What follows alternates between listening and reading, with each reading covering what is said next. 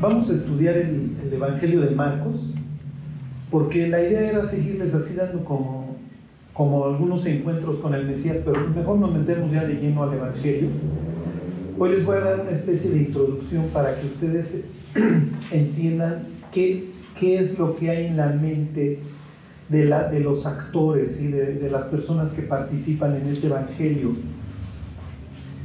Eh, ¿Cuál es su esperanza? ¿Qué es lo que están aguardando las personas en esta historia? ¿Y por qué va a ser muy interesante? Porque se parece mucho a nuestra vida.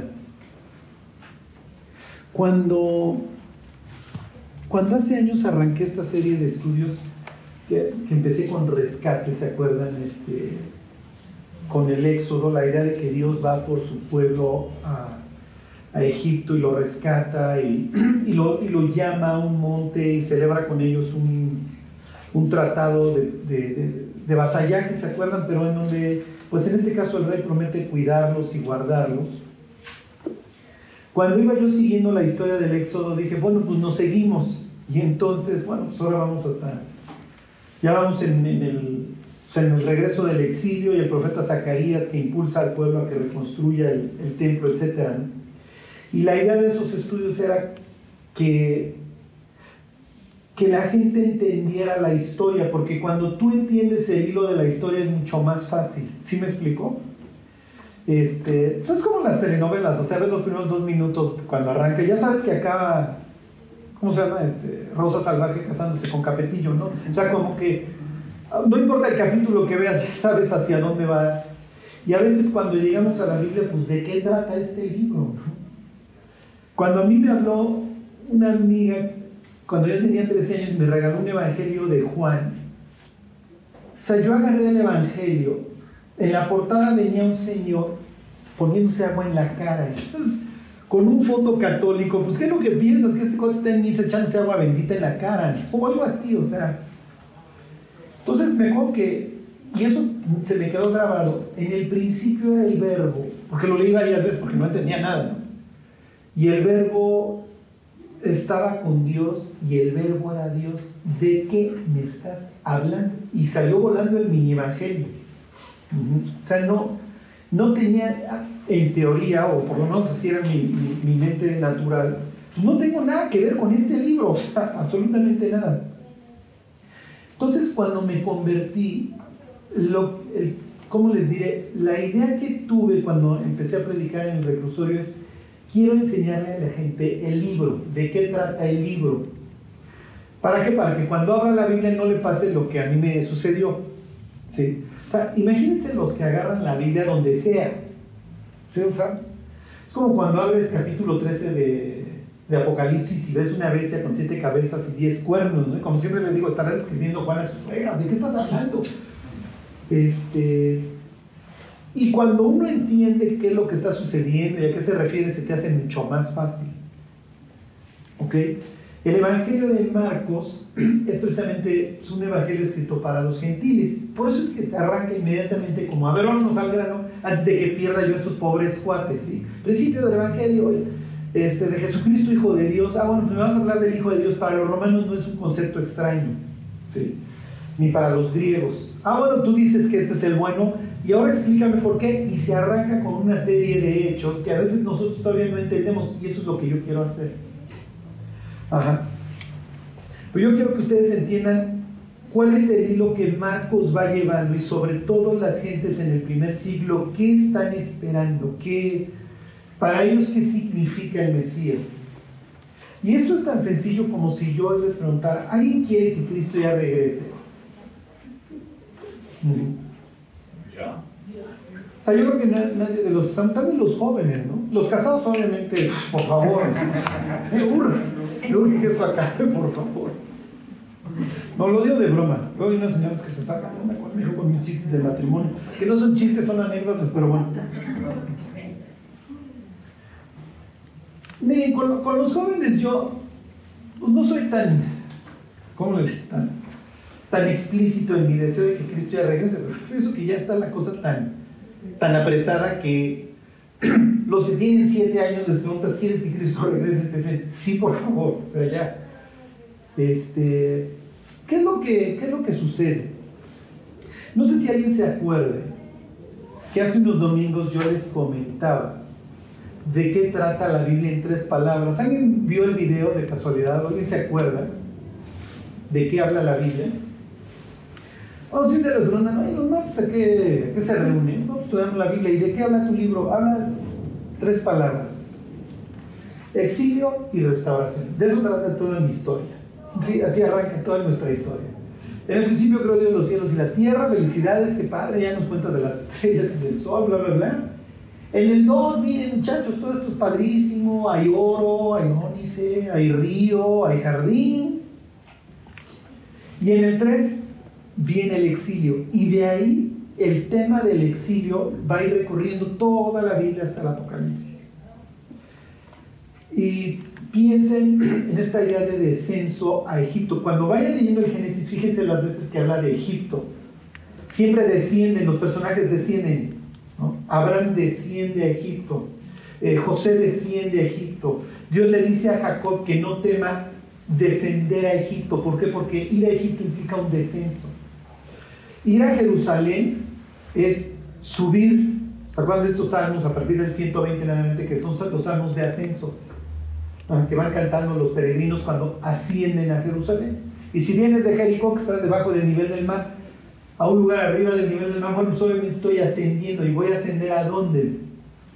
Al monte de Sión, voy a ascender a donde vive Dios. Dios vive en un monte, natural. ¿Ok? Abraham desciende a Egipto. ¿Y cómo le ve en Egipto? ¿Se acuerdan? La vida de, de Abraham en Egipto es un oso. Mira, Sara, di que eres mi hermana, que pues, entre, además no es como, nosotros, además ni es tanta mentira. Entonces tú que eres mi hermana, porque se van a ver que eres guapísima, y no me va a bajar de cuñado Faraón, que inmediatamente se acuerdan que le hablan a Faraón de, de Saraí, y entonces, a ver, pues que, que vengan. Entonces di que eres mi hermana, porque si no me van a matar, y entonces le va bien a Abraham por causa de, de. ¿Qué es lo que sucede? Que Dios trae, ¿qué? ¿Se acuerdan? Sobre el faraón y sobre su casa. Trae plagas. Lo mismo que va a suceder años más tarde. Dios trae plagas.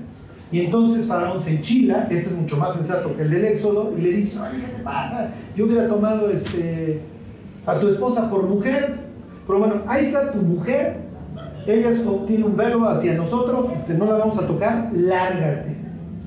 Lárgate, que es finalmente lo que le acaban exigiendo los egipcios a los israelitas en el Éxodo. Lárguense, ya no los queremos. Y salen cargados, los, los judíos salen cargados, ¿se acuerdan? Bueno, ¿cómo sale Abraham de Egipto? ¿Ok? Sale cargado, le va muy bien, entonces ganado y todo. Y dentro de las posesiones con las que sale de Egipto viene Doña Agar, que va a ser un sinfín de problemas. Y la misma edad nos encontramos con un tipo que blasfema el nombre, ¿se acuerdan? Que es hijo de un egipcio. Más adelante en la historia. Y entonces Agar luego queda embarazada, la utilizan de madre subrogada. Y entonces le farolea a la señora de la casa. Y entonces, no, no, lárguenla, no, pues la voy a largar si es la mamá de, del descendiente, etc. Todos estos problemas que suceden, ¿por qué? Por descender a Egipto. Y Egipto está relacionado en la Biblia con la muerte. Y además los, egipcios tienen su libro de los muertos y tienen sus féretros y tienen su embalsamaje. Su vida gira alrededor de toda esta idea de la muerte. ¿sí? Este, uno de sus dioses principales, Don Osiris, lo mata el hermano que se llama Seth y acaba siendo el señor del inframundo. Entonces, cuando los judíos salen de Egipto, una de las preguntas que le hacen a Moisés en uno de sus tantos berriches es, ¿qué no había ¿Se acuerdan? Sepulcros. Si lo que hay en Egipto es sepulcros, esto es como, oye, no había bicicletas en China, no había peceros en el Distrito Federal para que nos tuvieras que sacar. No había féretros en Egipto para que nos tuvieras que sacar. Entonces esta idea de Egipto está relacionada con el exilio. Te, te voy a mandar a un sitio horrible si tú te portas mal. ¿Ok? Y ahorita les digo que tiene que ver todo esto con el Evangelio de Marcos. Es la idea en nuestra vida, si me salgo de la voluntad de Dios voy a acabar en un desierto y puedo acabar muy mal, esto puede salirse de control. Piensen en Jonás. ¿sí? que vive su exilio, pero esta vez en el, en el corazón del caos y el tipo acaba en el inframundo, desde el seno del Seol clamé y mi voz oíste, la tierra echó sus cerrojos sobre mí para siempre. Entonces toda esta idea del éxodo va permeando y permeando la, idea de toda la Biblia. ¿Hasta cuándo? ¿Qué es lo que sucede con, con Jacob? Cuando llegan los hermanos y le dicen, ¿qué crees? José es el gobernador de Egipto, ya la hicimos, olvídate de pagar por comida, somos ricos. Y entonces, ¿qué, ¿cuál es la primera reacción de Jacob? No, estos, locos, quién sabe que se fumaron en el camino. Ya la otra vez que hubo problemas me trajeron la, ropa ensangrentada de José y ahora resulta que José es el gobernador de Egipto, ya parece. No, en serio, papá. Hasta que, no, sí es cierto lo que estos cuates me están diciendo va a haber vida. ¿Puede haber vida en Egipto? José está vivo. Este, el hermano que se había quedado preso, ¿quién era? Este, Simeón, está vivo. Benjamín, que lo tuviste que mandar, está vivo. Todos estamos vivos. Bueno, Egipto entonces tal vez no, no, no, no sea tan, una tan mala idea. Acuérdense todos los problemas que pues obviamente Jacob conoce que trajo en la vida de su abuelo esta idea de Egipto. A su papá, en una hambruna, ¿se acuerdan? Le hace Isaac, ya, ya agarra rumbo a Egipto. ¿Y qué le dice Dios? No, no, no, tú no te vas a ir a Egipto, pues no estás viendo cómo te fue con tu papá. Ahí está tu medio hermano. Ahí anda Ismael por ahí. No, no, no, ¿cuál? Este, tú no vas, a, no vas a Egipto, te quedas. Entonces cuando le dicen, vámonos a Egipto, Jacob dice, no, iba a cometer demasiados errores en mi vida. Yo ya sufrí mi exilio. ¿Dónde? Con Labán. Y así me fueron 20 años, en donde me salí del plan de Dios por no creerle a Dios que yo era el primogénito. Y entonces me tuve que disfrazar, porque no tengo fe. Mi mamá, que tampoco tiene fe, me disfrazó. Cuando mi mamá ya sabía que la bendición era para mí, pero bueno, hicimos todo un mitote y tuve que acabar viendo. Y acabé en un exilio de 21 años. Y cuando regresé de mi exilio, esto fue horrible. O sea, abusaron a mi hija. Mis hijos se volvieron unos malandrines. Mi propio hijo Judá tuvo su exilio. ¿Se acuerdan? Entonces va con su amigo incrédulo y entonces acaba teniendo hijos, perdiendo dos hijos y acaba teniendo hijos con su nuera. Esto es un desastre. El exilio no es lo que queremos. Entre paréntesis, si ustedes se fijan hoy cómo vivimos, en el mundo en el que vivimos, los creyentes, lo único que anhelamos es que Cristo ya regrese. Somos verdaderos exiliados. Parecemos judíos en Egipto en los últimos tiempos. Y no me refiero a los últimos tiempos de ahorita, sino en los últimos tiempos antes del Éxodo. Piensen cómo cambió el mundo en cuestión de dos años. ¡Fum! En realidad cambió en cuestión de meses. A ver, muchachos, está pasando esto en Italia y ahora está pasando para acá y, de repente vete a tu casa y qué va a suceder, qué va a suceder con mi vida, con mi trabajo, con mi comunicación, me voy a volver a reunir en una iglesia, me voy a volver a reunir, ¿cómo va a ser la vida? ¿Qué me espera? Bueno, pero esto va a pasar. Y no pasa, y no pasa, y no acaba de pasar. Y además, miren, había, mejor que había cristianos que me decían, Charlie, ¿qué vamos a ver? O sea, ¿qué, qué va a permitir Dios? Dijo, pues mira, ojalá no lleguemos a inciso A. Pero no, no creo, yo creo para entonces Dios ya vino por nosotros.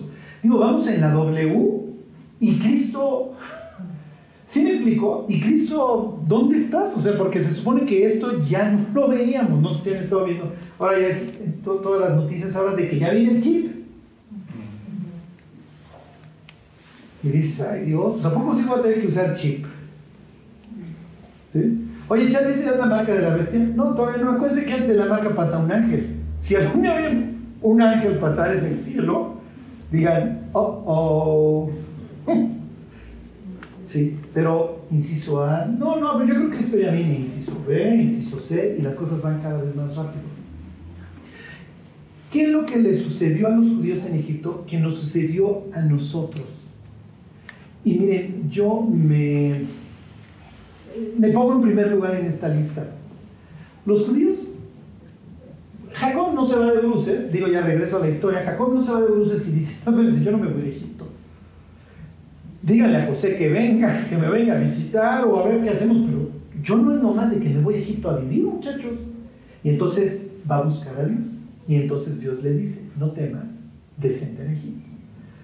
Tu hijo José cerrará tus ojos y allá vas a morir.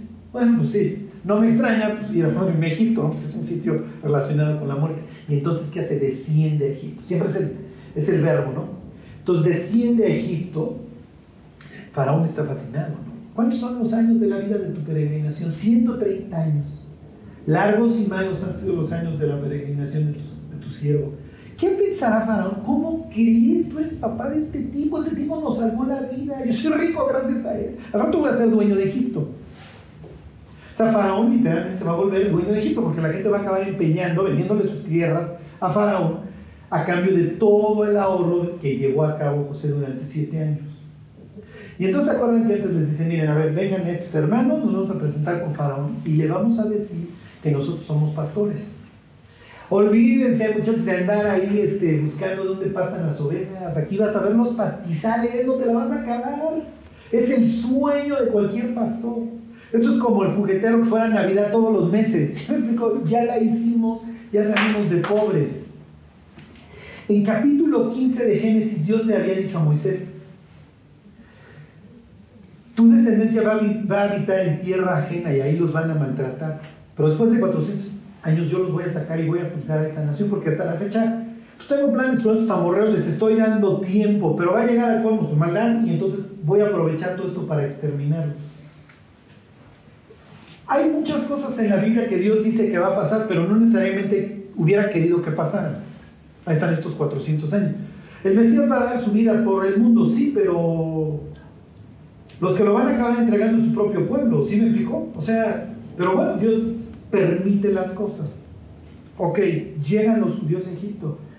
Pero esta no es tu tierra, esta es la tierra de los muertos. ¿Qué sucedió? ¿Les gustó? Exactamente, se acomodaron. Piensen en su mejor época en el mundo. Que te hubieran dicho, y Cristo ya viene. Que hubieras dicho, pues por ti, porque te veo muy acabado, pero por mí no. Pues yo quiero seguirla pasando bien. Cuando, cuando al cristianismo le va bien en el mundo, cuando al pueblo de Dios le va bien en el mundo, ¿qué es lo que acaba haciendo? Se acomoda. Nos quedamos muchos. Eso no está tan mal. Pues sí, sí, no, es exagerador en cuanto a su muerte. Y ahí tienen a sus dioses varos, pero a nosotros nos va muy bien. Somos pastores, estamos aquí en Gosé. ¿Cuándo, le, ¿Cuándo ahora sí ya me urge que me saques Dios? Pues cuando empezó el exterminio. Cuando empezó la esclavitud y los trabajos forzados. No, no, ¿sabes qué? Dios está en nuestra tierra, nuestra tierra es la de Canaán y se la diste a nuestro padre Abraham. Y Dios diciendo, apenas se dieron cuenta se pudieron haber salido hace 300 años, muchachos, pero decidieron quedarse. Y como dice el capítulo 1 del Éxodo, efectivamente cumplieron el propósito, crecieron y se multiplicaron. Pero llegó el día en que se levantó un faraón que no conoció a José. Y a estos judíos yo no les debo nada. Y además los veo que son un pueblo que se multiplica y tienen una fortaleza relacionada con quién sabe qué divinidad, que los bendice a mí esto no me interesa y no se me vayan a unir ahí con abajo los etíopes o algunos, los filisteos eran, venían de Grecia, del, norte, y habían intentado conquistar Egipto, no se me vayan a unir con, con otro pueblo. Y ahí nos va como en feria. Vamos a exterminarlos. O sea, si a mí hace 3, 4 años me hubieran dicho, oye, quieres que Cristo venga, tienes una urgencia, clamas porque Cristo venga, Igual lo hubiera dicho de dientes para afuera. Claro, sí, no, yo soy súper espiritual, ya me quiero largar de aquí. Y miren, no lo hubiera, no hubiera dicho, no, no quiero que Cristo venga, ni por malos motivos. ¿eh? Hubiera dicho, no, no, mira, yo quiero alcanzar ciertas cosas espirituales, tengo un ministerio, quiero seguir enseñando la Biblia. O sea, tal vez ni siquiera cosas malas. ¿Sí me explico? Hubiera dicho, o motivos malos. Pero estar clamando que Cristo venga, hace 3, 4 años. No, yo no sé qué porcentaje de la iglesia hace 4 años estaba, por favor Dios ven, ya, ya soportamos, por favor ven, por favor ven. Somos exiliados en esta tierra, nos urge que vengas y arregles las cosas. Que nos des. una nueva vida. Que podamos salir a la calle como salen los niños, sin llaves y sin cartera. Sea, fíjense, hoy salimos con llaves, obviamente, o sea, granadas, este, sí, la lo que tú quieras. Este, al rato, pues si nos. O sea, cada vez en un sitio peor. Y en contraposición a esto, Te voy a invitar a un sitio en donde jamás vas a tener que preocuparte si sacaste las llaves, si sacaste la cartera. Nada va a costar, o sea, no vas a gastar dinero. No vas a tener en ese sentido una preocupación. Ay, no me cayó la quincena, este, este mes no vendí. No, no, olvídate eso. Oye, no traigo identificación. No, ni me interesa. Oye, Dios, si traigo el Omicron. No, aquí eres perfecto, maestro. Aquí, aquí te pueden exponer a Leo que no te va a pasar absolutamente nada. Es el sitio perfecto. Teníamos planes. ¿Está mal tener planes? No, no está mal. Oye, ¿Cristo va a regresar pronto? Si me preguntan, yo esperaría que sí, y yo creería que sí. Pero como lo vamos a ver en el Evangelio de Juan, cuando arranca, el, de Marcos, cuando arranca ese principio del Evangelio, en la mente de estos judíos es Evangelio. No es una palabra extraña para ellos, está en el Antiguo Testamento, es buenas nuevas, está en su Septuaginta la palabra evangelista, al rato les pongo unos ejemplos. ¿Ya vino el rey? Ya, vino el rey, ya, ya, se acabaron los problemas, adiós Roma, adiós pagar impuestos, hola felicidad. Ya, esto es por lo que hemos estado clamando todos estos años. Hagan de cuenta que somos judíos en Egipto rogándole a Dios que venga, clamándole a Dios que ya venga por nosotros porque ya no vemos lo duro. O somos la época de Jesús en donde de repente llega un loco al Jordán, que obviamente muchas personas lo ven así, vestido en harapos, diciéndole a la gente, ahí viene uno mayor que yo, del cual no soy digno ni de amarrarle ni desatarle las agujetas de los zapatos. Ya llegó el Mesías. Y yo los bautizo en agua, pero Él los va a bautizar en fuego. ¿Fuego? Oye, eso me suena al libro de Malaquías. Y además del libro de Malaquías decía que precisamente iba a venir un mensajero. No en el de Marcos, en el de Juan, ¿se que mandan de los fariseos y de Jerusalén a preguntarle a Juan, oye, ¿qué onda contigo? ¿Eres? No, soy. No, soy el Mesías. Entonces, ¿quién eres? Porque tenemos que dar noticia a los que nos mandan. O sea, ya hay todo un movimiento. En ese sentido se los digo tal cual apocalíptico, en el sentido de que ya viene Dios. La idea, las ideas apocalípticas no crean que nacen en Patmos cuando Juan escribe. No, no, no, estos señores tienen literatura apocalíptica para aventar para arriba. ¿Por qué? ¿Por qué creen? En Enoch, y el anciano de días, va a castigar a los malos y los justos van a reinar. Tienen gentes que de plano dijeron, oye, la Biblia dice que preparen camino en el desierto, pues el Mesías viene en el desierto, vámonos al desierto. Y ahí están los seños en las cuevas esperando que venga el Mesías. A ese grado llega su esperanza. ¿Por qué se la vienen escribiendo literatura apocalíptica? Sí, y, además es la necesidad de que ya venga. O sea, ya no soportamos la bota romana. Yo no sé si cuando ustedes ven, si les llegan las noticias acá en la típica que le das vuelta para la derecha y te aparecen cuatro noticias. O sea, ya no quieres ni ver. Se requerirá el uso de un chip para entrar a los establecimientos. Oh, oh, Dios, ¿eso es bueno? ¿Y me explicó? ¿Y qué contestación? Tú dime, ¿qué libro estás leyendo? No, si es así, creo que no es bueno, ¿verdad? Cuando entras a un lugar y... Pues ¿para qué, ¿a qué me están preparando? No, no, no, acá. Estamos exactamente igual. ¿Cuál, ¿Cuál fue la idea de Dios? ¿Sí me explicó? En el exilio allá en Egipto. ¿Cuál es la idea cuando llega el Mesías? ¿Cuál va a ser ahora la idea? Siempre es la misma. Y le vas a contar a tu descendencia que fuiste siervo en Egipto. Y yo voy a mostrar el despliegue de mi poder y sabrán los egipcios, en este caso en el Apocalipsis, y sabrán todas las naciones. Sí, porque esta vez es me voy sobre todo el mundo, no, es localizado, ¿se acuerdan? El Apocalipsis cielo es una explosión, Babilonia no está localizada en una ciudad, es el mundo ya completo, es un sistema. Sí, ya no tienes el granizo nada más en una parte en Egipto, no, no, no, ahora lo tienes en todo el mundo, tienes las tinieblas en todo el mundo, tienes la tercera parte de todos los mares convertidos en sangre, no solamente el Nilo. ¿Ok? Bueno, me voy a meter en el cerebro de un exiliado, a ver, váyanse al libro de Daniel. Y les digo todo esto como, como introducción, para que realmente, y digo eso ya no nos va a costar nada de trabajo, para que realmente cuando arranquemos el Evangelio de Marcos, nos podamos meter en los zapatos y en el cráneo de todas estas personas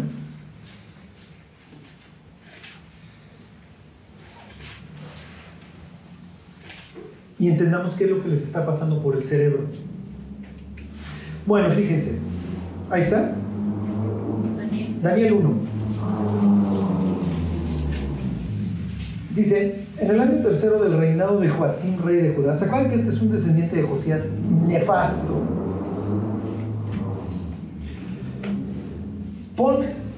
ponen este, el, el, hermano queda, pero finalmente el hermano lo quitan y entonces este, va a quedar este, el rey Joacín que va a gobernar. Eh, ¿Cuánto gobierna? 11 años, si mal no recuerdo. Y entonces en su tercer año pues, llega Nabucodonosor y le dice, a ver, me vas a dar a tus élites. ¿Sí? ¿Se acuerdan? La idea es desmembrar.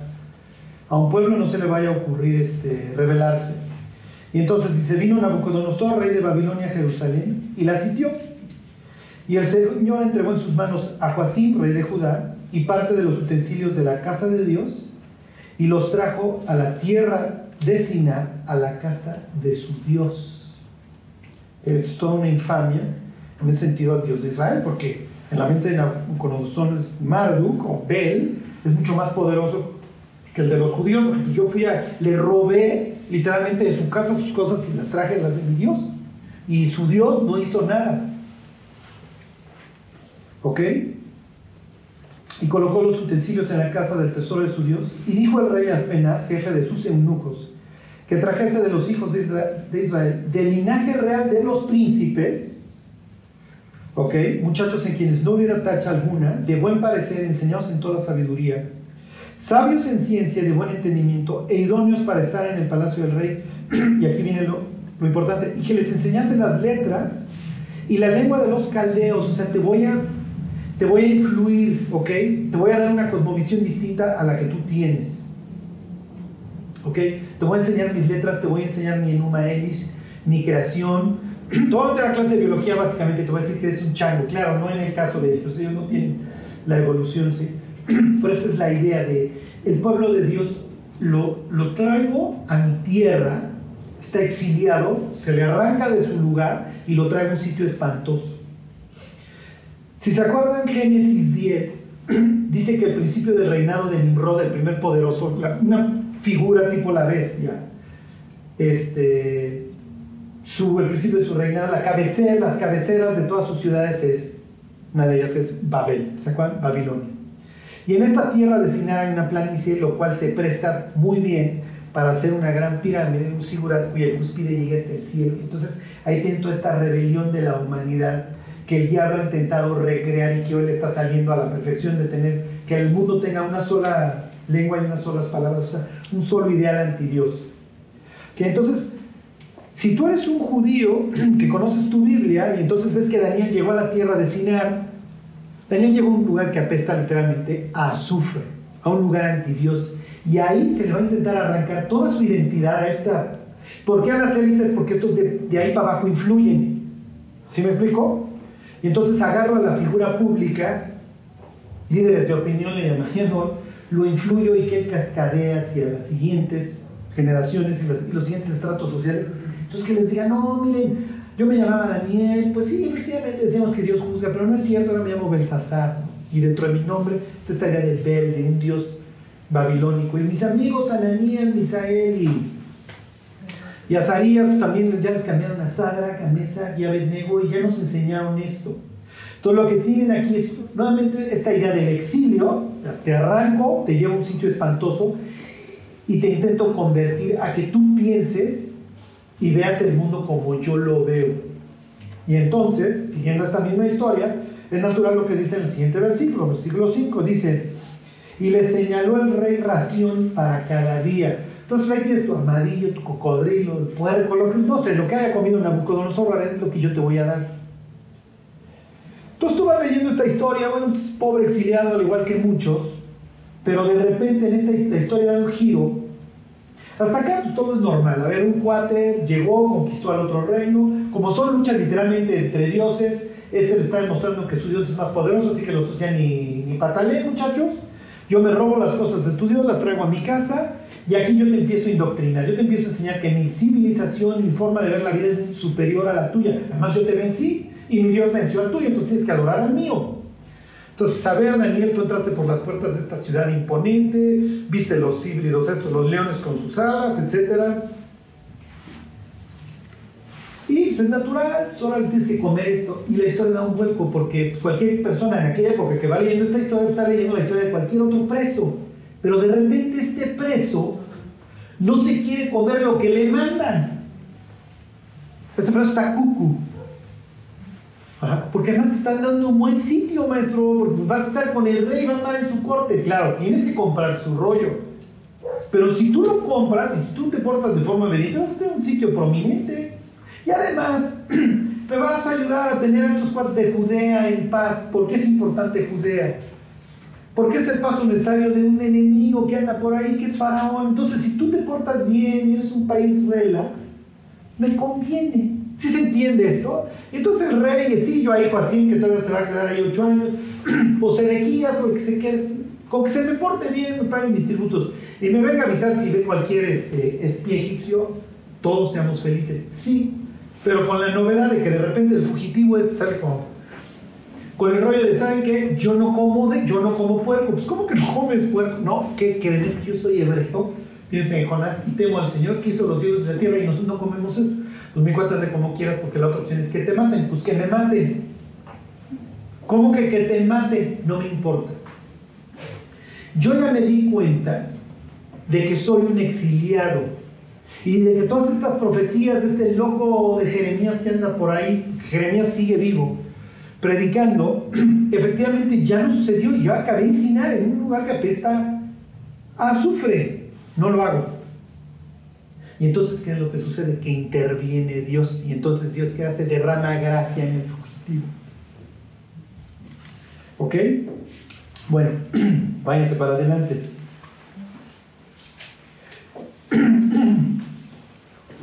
A ver, capítulo 6.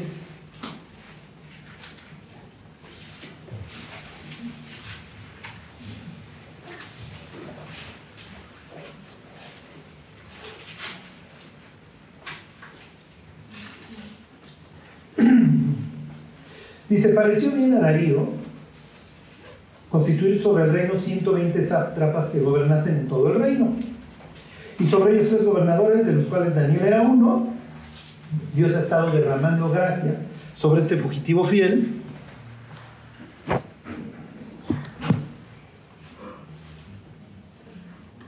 Ontoy.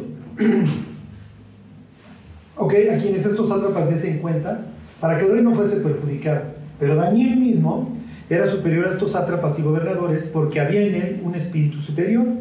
Y el rey pensó en ponerlo sobre todo el rey. Entonces Daniel dice, bien, vamos este cuate, háblenme de otro, entre comillas, exiliado al que le sucede exactamente lo mismo. A José. A José. Nuevamente esta historia, que el éxodo se repite y se repite. Entonces, bueno, voy a poner, no voy a encontrar un espíritu superior en ningún otro tipo, a ver, vamos a ponerlo al frente. Me brinco al versículo 5. Entonces dijeron aquellos hombres, no hallaremos contra este Daniel ocasión alguna para acusarle, si no la hallamos contra él en relación con la ley de su Dios. Y entonces conocen el resto de la historia, van con Darío y le dicen, oye Darío, vamos a hacer una ley, ¿qué te parece? Pues obviamente van a apelar al orgullo de Darío, que nadie le pida nada a ningún Dios excepto a ti en tanto tiempo. ¡Wow! Me late. Y entonces, ¿qué es lo que hace Daniel? Versículo 10.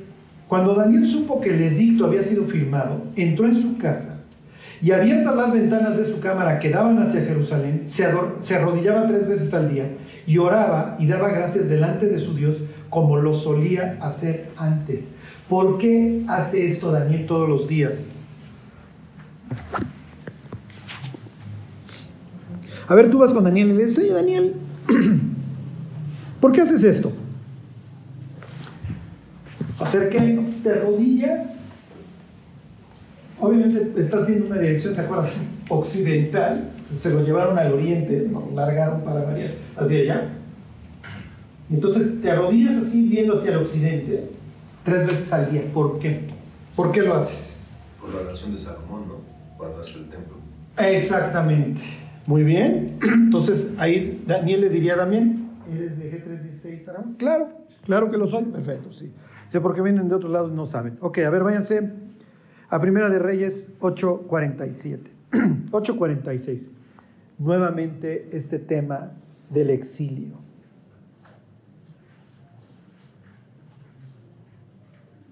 Primera de Reyes 8:46. A ver, a ver si se vuela en la barda. ¿Por qué ora tres veces al día?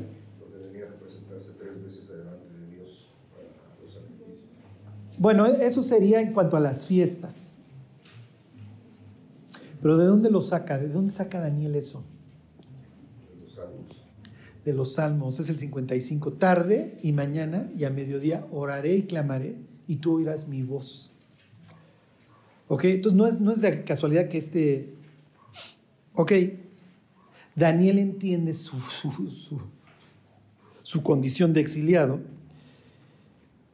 Ahí están. Dice 8:46, si pecaren contra ti, porque no hay hombre que no peque, y estuvierais airado contra ellos y los entregares delante del enemigo para que los cautive y lleve a tierra enemiga, sea lejos o cerca. Y ellos volvieren en sí en la tierra donde fueren cautivos. ¿Dónde usa Jesús esta misma expresión? Se los voy a volver a leer. Y ellos volvieren en sí en la tierra donde fueren cautivos. El hijo pródigo. El hijo pródigo. Volvió en sí, más volviendo en sí. Jesús está citando esto. La parábola del hijo pródigo, ¿de qué habla? Habla de exilio y redención. El tipo acaba en una provincia apartada, en una posilga con marranos, después de haberlo perdido todo.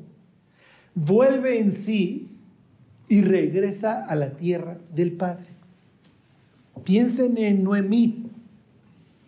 Noemí sale despavorida, lo más probable no por voluntad propia, sino por Elimelech, pero acaba con los amonitas. ¿Me explico? ¿Qué haces allá? Es natural que tus dos hijos mueran allá y que tus dos nueras nunca se embaracen. Qué casualidad que se casa con vos e inmediatamente se embaraza. ¿Por qué? Porque no hay fruto en la tierra del exilio. ¿Sí se entiende? Acuérdense nuestra vida, cuando nosotros nos salimos de la voluntad de Dios, nos volvemos una especie de exiliados en donde dejamos de dar fruto. Bueno, entonces les sigo leyendo 8:47. Y ellos volvieren en sí en la tierra donde fueren cautivos.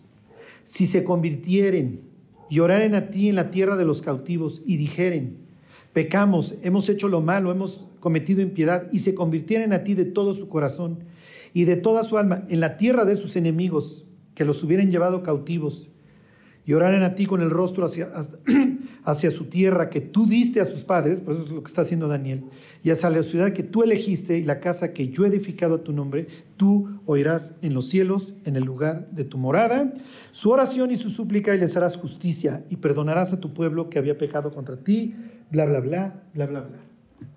Ahí tienen al exiliado este. Es que cuando Salomón inauguró la casa, dijo que oráramos hacia ese lugar. ¿Ok? Bueno, regresense al libro de Daniel. Ok. Daniel se la va a vivir investigando. Váyanse a Daniel 9. Es natural. Miren, les voy a poner un ejemplo y, sé que los voy a poner a girar. El siguiente mayo no lo van a vivir igual. Ahora anda circulando por ahí. Bueno, no, no tiene, no es, no reciente, ya tiene varios años, la idea de que el rapto no es durante la fiesta de las trompetas, sino durante la fiesta de Pentecostés. ¿Por qué? Básicamente por dos razones, porque en Pentecostés nació la iglesia, entonces sería bastante razonable, pues naciste en esta fecha, en esta fecha te llevo. Y número dos, no me pregunten de dónde sacan, que Enoch, que fue traspuesto, fue traspuesto en Pentecostés. No sé de dónde lo saquen, pero con lo que les acabo de decir, lo más suave es que esté en la próxima fiesta de Pentecostés. Pues ojalá y sí, pues ojalá y sí, pues ojalá y sí. Además de que acuérdense que durante la tribulación se convierten de toda tribu, pueblo, lengua y nación, así, a borbotones. Entonces Dios, ya viene tu gran cosecha, ¿no? Daniel, al igual que nosotros, está viendo cuándo me sacas, cuándo me sacas, cuándo me sacas. Fíjense, Daniel 9.1. En el año primero de Darío, hijo de Azuero, de la nación de los Medos, que vino a ser rey sobre el reino de los caldeos, en el año primero de su reinado, yo Daniel miré atentamente los libros, el número de los años de que habló Jehová al profeta Jeremías, que habían de cumplirse las desolaciones de Jerusalén en 70 años, y volví mi rostro a Dios el Señor, buscando la innovación y ruego en ayuno, en silicio y en ceniza. ¿Por qué? Porque Daniel se la vive revisando la Biblia a ver qué día nos llevas. Pues es como nosotros, ¿cuándo va a ser el rapto? Y cada septiembre andamos, ojalá este, ojalá este. Está mal. Pues miren, Daniel por lo menos tiene la certeza de los 70 años. ¿Ok? Nosotros en ese sentido no tenemos ninguna. Lo que quiero es que vean cómo nos parecemos a Daniel en un sitio horrible, en donde la idea es que tú pienses como yo, tú veas que mi Dios es superior al tuyo, además, ¿dónde está el tuyo? ¿Te habrá abandonado? ¿Cuánto tiempo te vas a quedar? Y conforme va avanzando el tiempo, piensen en los egipcios, oye, creo que Faraón ya nos va a empezar a exigir más chamba. Oye, creo que ya va a haber movilizaciones y nos van a transportar a esta ciudad. Oye, creo que nos van a prohibir tener hijos. Oye, que los que tengan hijos, pues que van a acabar ahogados. Y tienen el ejemplo de estos gentiles que ponen su confianza en Dios, las parteras. Y conforme van avanzando las noticias, ¿qué es lo que sucede? Que el pueblo de Dios empieza a clamar y a clamar. Y cuando parece que Dios más va a tardar, lo que Dios está provocando es así como un clímax para poder llegar y manifestar así todo su poder. Y el día de mañana le vas a platicar a tus nietos y a tus sobrinos y a tus hijos que tú fuiste siervo en Egipto, pero que Dios te sacó con mano poderosa y que Dios juzgó a los dioses de Egipto, etcétera, etcétera. El éxodo no tiene nada más por objeto librar al pueblo de Dios, también tiene por objeto que el, pueblo de Dios y el mundo lo conozcan. Por eso es que muchos egipcios salen, salen de Egipto. Ok. Bueno, vamos a empezar capítulo 7 de Daniel. Y nada más les doy la introducción y ya lo terminamos próxima semana. Esto es poquito. Ok, Daniel se la va a vivir investigando todos sus años. ¿Cuándo regreso? ¿Cuándo regresamos, Dios? ¿Cuándo vamos a poder volver a tener un templo, un palacio, un rey? ¿Cuál va a ser la respuesta de Dios?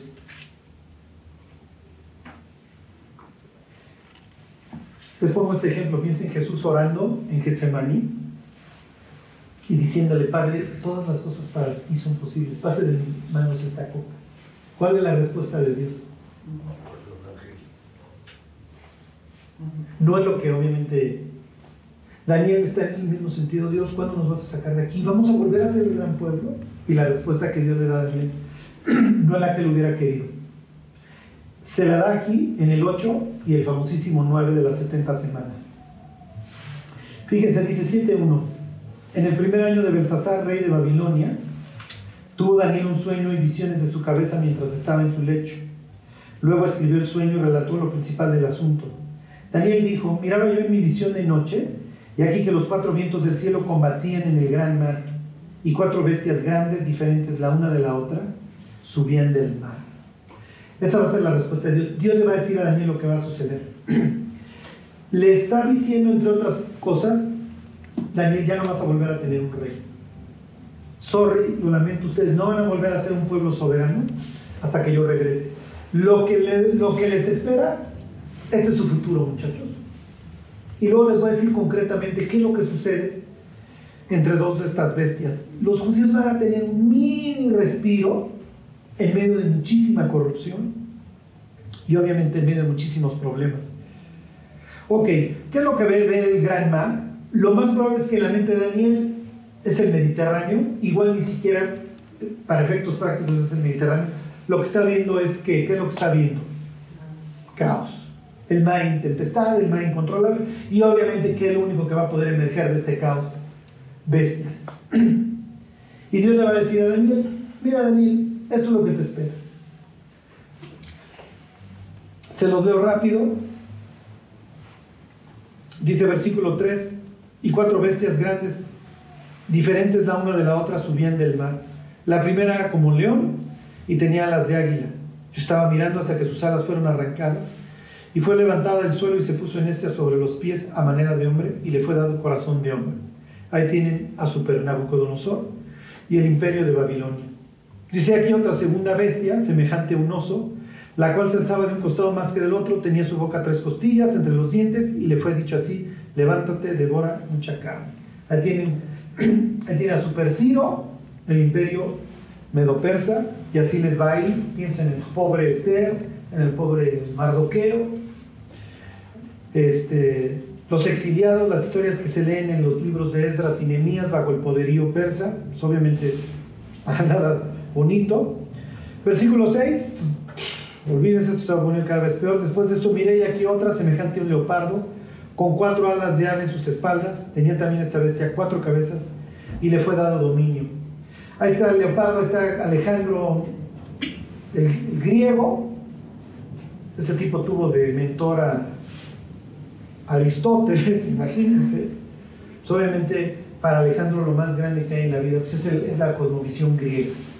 Y a donde llegue, ¿se acuerdan? Se va a poner el estadio, el templo, el gimnasio y el teatro y él sí va a poder influir.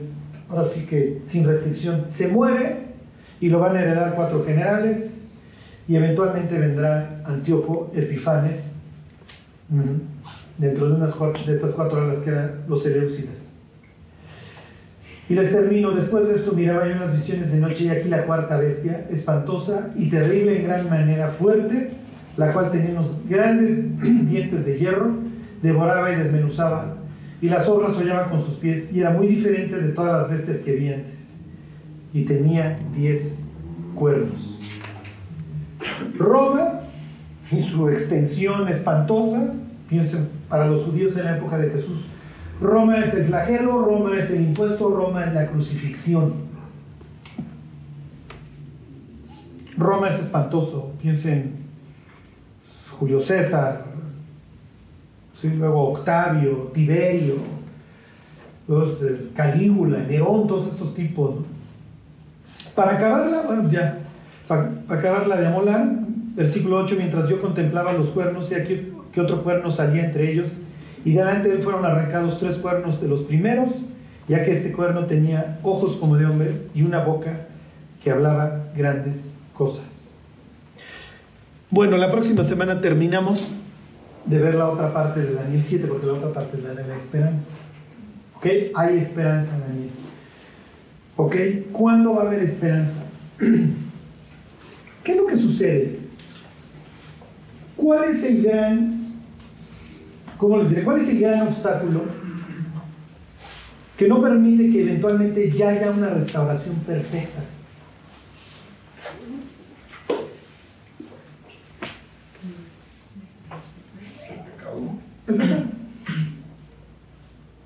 Lo que le va a decir Dios a Daniel en el capítulo 7 y lo que le va a decir el resto de los profetas, Isaías 40 en adelante, Zacarías, es, miren mis cuates, hay un problema.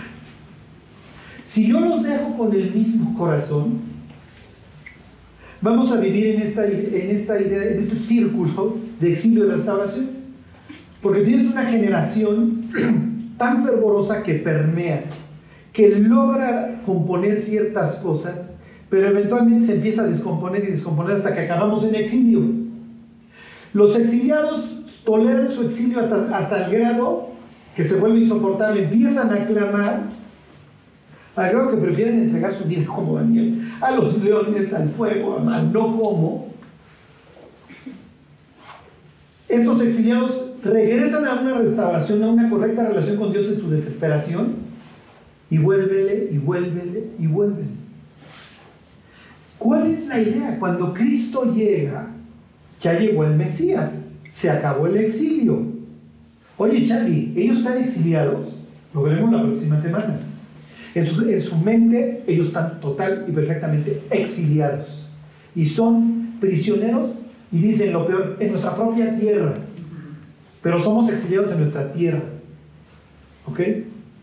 tengo la bota y las insignias romanas por todos lados. Si yo me porto mal, acabo en una cruz desnudo. Eso es lo que Israel no entendió. En algún punto había que detener el ciclo. Y lo que provocó el exilio en el capítulo 3 del Apocalipsis fue el pecado. Y eso es lo que precisamente Jesús viene a resolver. Viene a acabar con el círculo de... Entonces, Charlie, ¿qué es lo que entonces, ¿qué sucedió? ¿Sí lo logró o no lo logró? Terminó con el ciclo del Éxodo o no. Y ahí es donde estamos nosotros atorados. Porque si nos dijera Cristo, oye, ustedes están exiliados en el mundo, pues sí, Dios no nos lo dice en hebreos que somos extranjeros y peregrinos y que andamos buscando una ciudad cuyo arquitecto y constructor eres tú y que estamos buscando la celestial, la que tiene tus fundamentos, no nos queremos quedar en el Distrito Federal, Señor. Y olvídense, viva México, ya amo a mi país, lo adoro. No, hay países del primer mundo en donde no pongo un pie ni loco. Somos exiliados. Entonces, ¿sí lo resolvió o no lo resolvió? Cuando llegas al Apocalipsis vuelves a tener estas ideas del éxodo, las alas del águila en el capítulo 12, huir al desierto. Oye Dios, ¿de qué se trata esta historia? Pues sí, diría Cristo, te tocó el último cachito de la última parte del último año. O dijéramos del penúltimo. Y entonces, entonces nos quedan nada más dos cosas relacionadas con el éxodo y con eso termino. Clamar porque los libre y que mi nombre sea glorificado. Eso es todo. Miren, razones para deprimirnos en la mañana y decir, ¿para qué me levanto en este mundo a trabajar? ¿Para qué continúo? Pero nosotros tenemos un Dios. Piensen en Daniel. Pues mira, yo no sé si algún día me van a sacar de Babilonia, pero en el intento, yo voy a clamar a la ciudad, a decirle a Dios, regrésame, regrésame, tú lo prometiste, tú lo prometiste. Que si nosotros volvíamos nuestro rostro a esa ciudad y nos convertíamos de nuestra maldad, tú nos ibas a regresar. ¿Qué es lo que tiene que hacer la iglesia hoy? Lo mismo que hicieron los judíos en Egipto. Clamaron. Hasta que finalmente Dios llama a Moisés y le dice, oye, ve por estos cuates porque el clamor ya, ya llegó. A ver a qué hora llega, porque cuando les fue bien estos cuates, no clamaban. Pero ya están viendo a sus hijos expuestos, ya están viendo sus vidas expuestas ya están viendo su libertad truncada, ya empezaron a clamar. Dijera Pablo, queda pues que los que aman el mundo sean, ¿se acuerdan? Como dice, los que disfrutan del mundo, como si no disfrutasen de él, porque la apariencia de este mundo se pasa. Bueno, pues vamos a orar. Dios te queremos dar gracias por, por la salvación tan grande que tú lograste por nosotros en la cruz. Dios, mientras vienes por nosotros, ayúdanos a no perder el objetivo de vista, Dios, que servirte y que tu nombre sea glorificado. Te damos gracias, Dios, por tus promesas, porque tú nunca fallas, Dios. Te queremos pedir, Dios, que nos guardes, que tú guardes esta iglesia mientras continúe nuestro peregrinar por este mundo impío y en tinieblas que no te conoce, Señor. Guárdanos y ayúdanos a hacer esos heraldos que le avisen al mundo que Cristo ya triunfó, Señor. Te lo queremos pedir todo esto en el nombre de Jesús. Amén.